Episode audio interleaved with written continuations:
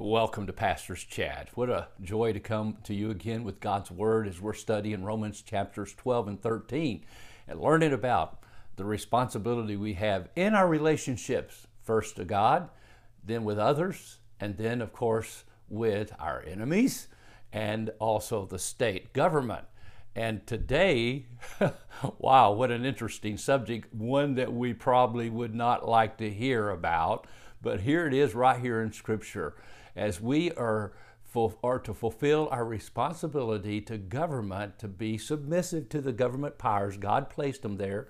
And by the way, we're reminded in this passage, chapter 13, verse 1, that every authority that's in place, God Himself, sovereign God, providentially, is the one who allowed that person to become the head of state. And we are to render to that person the honor due to that position as, as we live in a world. God knows that our hearts are evil. Matter of fact, God instituted human government right after, right after the flood.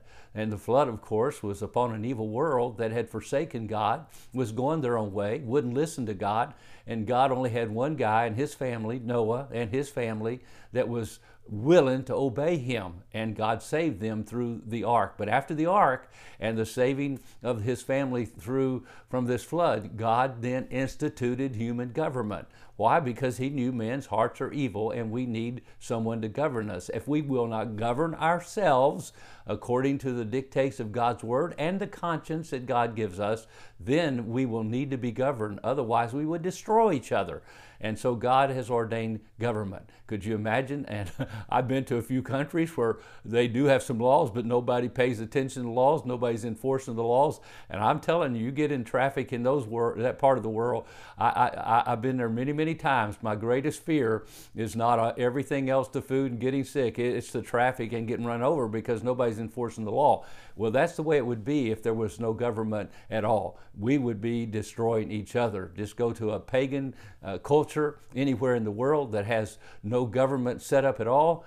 People live in fear of their lives every day because they have no idea who deceitfully might take them into a trap and kill them. And I'm telling you, it's a bad place to live. Thank God for good government, especially if they're being a terror to evil and they're rewarding good. And that's what this passage is about. Now, for that government to operate, oh, here's what we don't want to hear they must have some money. And to have money, people have to pay taxes. So here in verse 6, he says, Therefore, you must be subject, not only because of wrath, but for conscience sake. For because of this you also pay taxes, for they are God's minister, attending continually to this very thing. Render therefore to all their due, taxes to whom taxes are due, custom to whom customs, fear to whom fear, and honor to whom honor.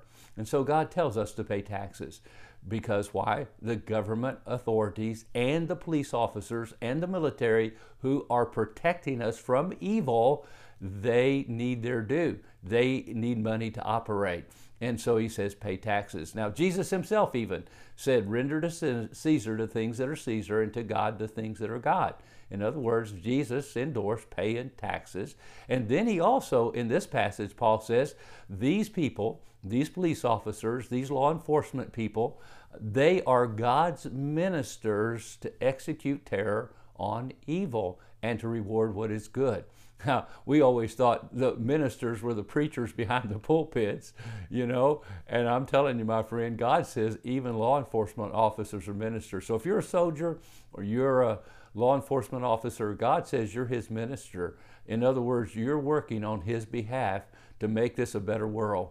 And I thank you for that. And I praise you for that. And you deserve good pay for risking your life every day to help protect my life and the lives of my family and others. And I thank you for that. And I am so pleased to be able to take a few moments today in this pastor's chat to remind us that we're to owe no man anything. We are to pay our taxes. We are to make sure we're paying our bills and have a good testimony because that's what he goes on to say. And we'll be looking at that passage in verse 8 owe no one anything except to love one another. And that's our thought for tomorrow. But today, God bless you and thanks for being a part of Pastor's Chat with us. And I hope you'll be encouraged to know that we live in a great world that God has put together for us to live for Him.